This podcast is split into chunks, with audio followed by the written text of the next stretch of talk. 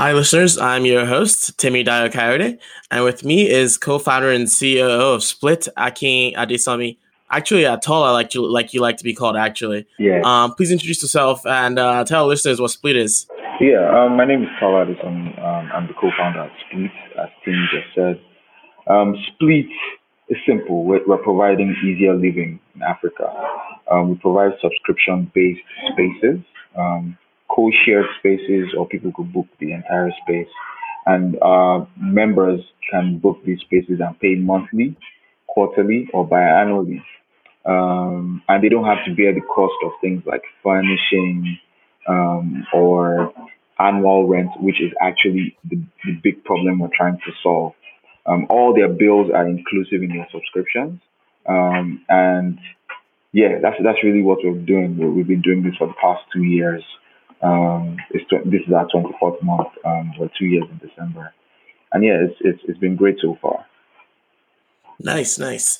Um, so so I'm curious. So how does Spleet actually change the uh, sort of typical experience of renting a living space in Nigeria? What does what does Spleet change from the typical experience? Um, so basically, the typical experience for anybody that's looking for a space to live is this. Um, first of all, they go and find an agent right? If they want to rent a place, they find an agent. The agent finds different um, options for them. And then when they're okay with whatever option it is, they have to sign an agreement with the landlord. It has to be minimum of one year agreement. Um, sometimes it's two years. Um, after signing the agreement, they will pay. They will buy furniture into the space, do repairs, they'd have to buy like a generator because you know out here in Africa, in some places in Africa, um, we don't have like 24 hours power. Um, so they have to buy a generator um, and all those things, right? And services. Um, that's the typical experience, and it's tedious, right? People can't um, necessarily p- plug and play. So what we've done is we've partnered with homeowners, right? Um, we built mm-hmm. a platform where homeowners can put their spaces up. They can put their spare room, or they can put the entire space fully furnished, fully serviced, and create like a subscription package for people to pay monthly, right? So you are not signing a rental agreement. You're limited to Spleet's, terms and conditions, which also gives us the ability to um, default, I mean, to um, evict defaulting members. So it's not it's not necessarily a court case. I mean, you're not signing an agreement and going to court where you if it because in Nigeria, for instance, um, if a tenant um, defaults on his one year rent and you went to court, court, the court could still give him like six months. That could still tell the um, homeowner to give the tenant six months notice. So that means the tenant will be using your assets for six months without you generating any um, return on investment on that asset. Right, that's really crazy. Yeah. Yeah, so that's that's basically it. We've created a plug and play system where people can book, and it's flexible, so you can stay for at least a month, or even if you're staying for a year, you're paying monthly, right? And you don't own any assets, you don't have to think about assets, right? Right, right. Yeah. So uh, one question that comes to mind is since you're you're sort of uh, allowing homeowners to rent out space that they have. How do you how do you manage or maintain the quality of of these homes so that when say I'm moving, in, for example, it I actually meet what you described on your platform when I get there? Um, so we vet the spaces before people move in, right? Um, we have a we have a um, maintenance company on retainer who vets these spaces and gives the partner homeowners um, references on what should be repaired and what should be brought up to standard. Part of your subscription from month to month, which is good for the homeowner and member, is that is this um, repair retainer, right? So you're paying for that month on month, right? And what happens is if something gets messed up in flat, you can just call and they come to repair it. How it's good for the homeowner is that if you want to eventually take your space off the platform, you still have some, we've maintain the integrity of your space. So the value of your asset is still maintained, right? Or even increased because we have maintained it from time to time. As opposed to a one year tenant who you don't even know what what is who can be doing anything in the house and you don't know what is going on until one year. You don't have any rights to um, take over that property for one year for no reason. Do you understand? Mm. Yeah. Gotcha. And so, so as, as someone who grew up in Nigeria, um, as far as I knew back then, the typical sort of real estate transaction in Nigeria is played with sort of a lot of fraud. Yeah. Right. So, how, how do you sort of prevent fraudulent activity in the sense that, say, I tell you that this is my home Yeah. and I'm renting it out? How do you make sure that I actually own that home and I'm not getting paid for an asset that is not actually mine? Um, you would show us, um, for instance, we have homeowners on our platform. How we started this business is interesting because we helped a part. My partner used to sell um, property, right? And he he and he he. This idea came from one of his own pain points. He was trying to move out of his father's house, and he couldn't because he couldn't afford the one year rent. Thinking of furniture and TV and all those things, there were no asset um, funding, you know, programs going on. So he went to one of his former clients who he had helped sell some of his properties and said, "See, if if I if I can sell you this if I can sell this property for you, come buy this property in this part of Lagos, and you will furnish it, and I'll give you um you furnish it and everything, and I'll give you return on investment that will be slightly higher than if you rented it out the traditional way, right? Um, so we look at um, your confirmation of ownership of that property. If you are if you are acting on behalf of somebody that because sometimes we get homeowners that are acting on behalf of the original homeowner, so they have like their lawyers or we have to vet that these persons actually own these homes before we start to transact. That's part of our um, KYC process on the homeowner Mm. side. Gotcha. Yeah. And, and I'm curious, how much traction have you guys been able to generate on your platform since launching about two years ago? You said. Yeah, two years ago. Um, we have so far we just celebrated one million nights booked on the platform. Um, Wow! Congratulations. Thank you, thank you very much. Um, and we're growing very fast at the moment. We are 100 on all our monthly subscription spaces. We are 100% um, occupancy. Funny thing happened yesterday afternoon. We got some spaces on the platform, um, and usually we have a 30 day turnaround time, right? Mhm. We had a 30 minute turnaround time yesterday, so demand is really crazy. Um, people, that's for us is that people believe that this is how to break up this these um, your rent because now they can use other monies to invest in other things and generate revenue on do, on their money, right? They can, they can make their money work for them. So they pay a quarter subscri- quarterly subscription to Spleet. The rest of it they can use for other things until their quarterly subscription is due. They've, do you understand? So they've generated yeah. interest on their cash. Yeah, Yeah. Yeah. Super cool. yeah. Um, yeah, so I, I think you, you talked a bit about this earlier, but I'm curious to hear sort of a bit more about how you guys, uh, you and your co-founder, sort of met, and how how you sort of this sort of founding story of, of what sounds like a very very interesting idea here. Yeah, um, it's interesting. Um, I met my co-founder when I still worked in the bank. I worked in Guaranty Trust Bank. Um, I worked as a product manager there. Um, I met him there because um, I was working. I was working in loan products with loan products, and he and part of our product was mortgaging, right? And he used to sell property, so he used to come in and say and find houses that he would sell to our own customers, right? And that's how I met him. Um, in the long run, he started having this idea. He was stuck, right? He was trying to move out, and I had moved into fintech. I was running a I was running a startup with two other guys. Um, we were building chatbots, and he told me about this idea, and I thought it was great.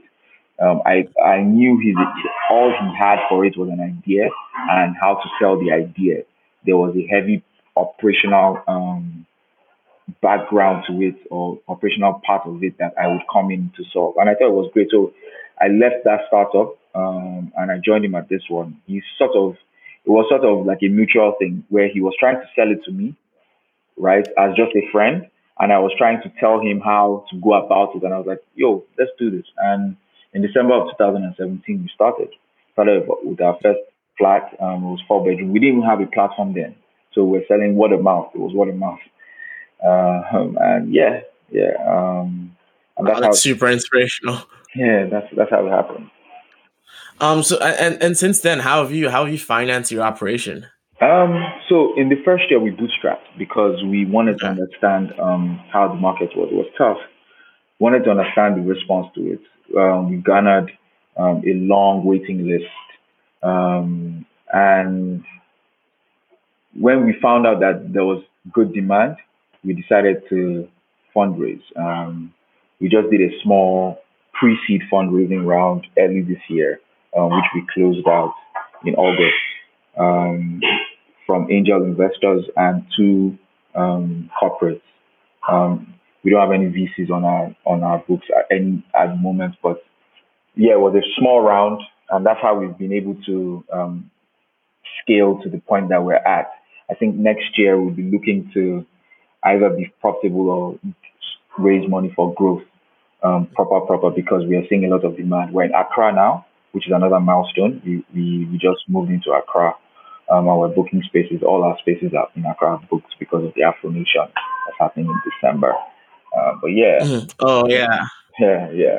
Um, but yeah. My friends and I are actually going to the one happening in Puerto Rico um, in, uh, I think it's March next year. Oh, wow yeah, yeah, super, super cool stuff. Yeah, super um, yeah. So I, I'm curious about. So you talk a bit about your uh, your sort of pre-seed round. Yeah. I'm curious about sort of your strategies in sort of uh, fundraising because I, I think there's a huge, huge challenge for anyone in Nigeria who wants to raise money, right? Yeah. And I think some of our listeners would love to hear some of uh, your most successful strategies uh, when d- during your fundraising path. Um, I would say something that um, most found most tech founders don't agree with because our business is very operationally heavy, um, execution is is key, right?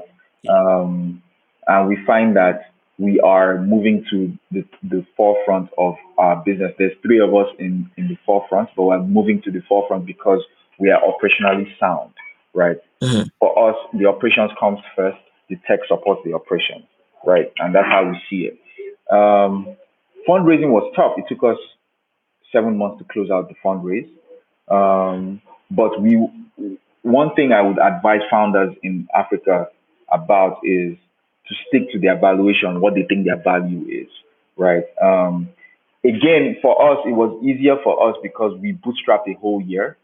So uh, mm-hmm. we proved our grit, right? If we if we weren't going to raise that money, adequ- I mean adequately, um, it just meant that we won't grow. We would still be in business, but we won't grow as fast as we wanted to, right? Mm-hmm. And I think because we stuck to what we wanted and how we wanted to fund it, because in our own business, um, equity funds operations, debt fund, business, right? Mm-hmm. And that's how we just sort of turn over that cash. Um, and we were smart in putting that together. Shout out to our financial advisors. Um, and we went around. It was tough because people, you know, there's the trust factor. You're Nigerian and people can't really trust you. But it was, yeah, but it was remarkable for us when we finished that we were able to raise all of that money at a good valuation we were happy at, uh, happy with, all from Nigerian um, individuals and institutions, right? Um, mm-hmm. All of them believing in us for different reasons. Um, what what what I found interesting was a VC was asking a prominent one of our investors, who's a prominent angel investor in Nigeria why he invested in us, right? And mm-hmm. he was like, "Yo, I just like those two guys, man. They know what they're doing, and I like them." you know, um, and and that was remarkable for me um, that yeah, I yeah. got into him that way. Yeah. Mm-hmm. Um, so sounds like you guys had quite the uh, fundraising journey. yeah. um, so, so fundraising aside, I'm, I'm curious, what are some of the biggest challenges you and your team have sort of faced as you tackle this sort of uh, real estate problem in Nigeria? Um, or in Africa generally, at least? Yeah, interesting question. Um, quality of housing. Um, people aren't building quality homes, um, which is also affecting our ability to scale. But we're careful about it, right? We're not in the rush game, right? We're not trying to do that whole tech thing of scale 100x tomorrow type thing. We're trying to do it and create good service to our customers, right? So mm-hmm. quality of homes is one thing. Right now, um, affordability is another thing. Um, even though we're at 100% um, occupancy, we also want to provide affordable housing, right? And there's this um, fake valuation of housing in Nigeria, so to speak, right? So because of the fake um, valuation, say house is 100 million, what how much would you really rent that house to generate um, return on investment, right?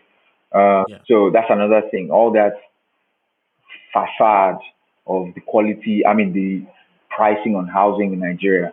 So we're looking at something, we're currently going to build something next year. We're partnering with some other people to find a way to work around it. That's our job, right? Um, mm-hmm. See if you can bring affordable housing, accessible housing. Access is another thing, road networks, all those kind of things, because part of what we're solving is bringing people close to their places of work, right? You, yeah. For instance, in Nigeria, a big problem is that people don't build one bedrooms. Again, because of this um, artificial valuation thing, right? It's better for them to build three bedrooms than to build one bedrooms. Now, sharing spaces is what we have brought into the market. So in in essence, you have one bedroom, even though it's a three bedroom, right? You can just book one bedroom and you can pay monthly and you can live close to your place of work as opposed to having to go live so far because that's what you can afford and doing that whole commute um, just essentially like Uber, like Airbnb, trying to make quality of life better, right? Yeah, yeah, yeah, yeah.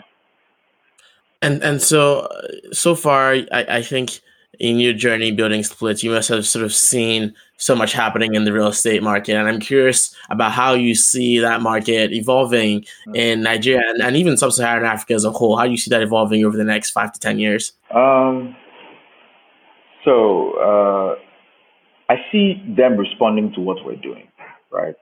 Um, mm-hmm. I see that how we are playing with rental, which is the retail aspect of it, or the pure retail aspect of um, housing, would make developers and real estate investors respond to say that people don't really want, they don't want, they don't want big spaces.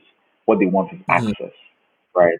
Um, they don't want to own um, the asset. They just want access to it, right? And they want yeah. they want something as they want something as comfortable as possible. It doesn't have to be huge. It doesn't have to. They don't have to waste space in building.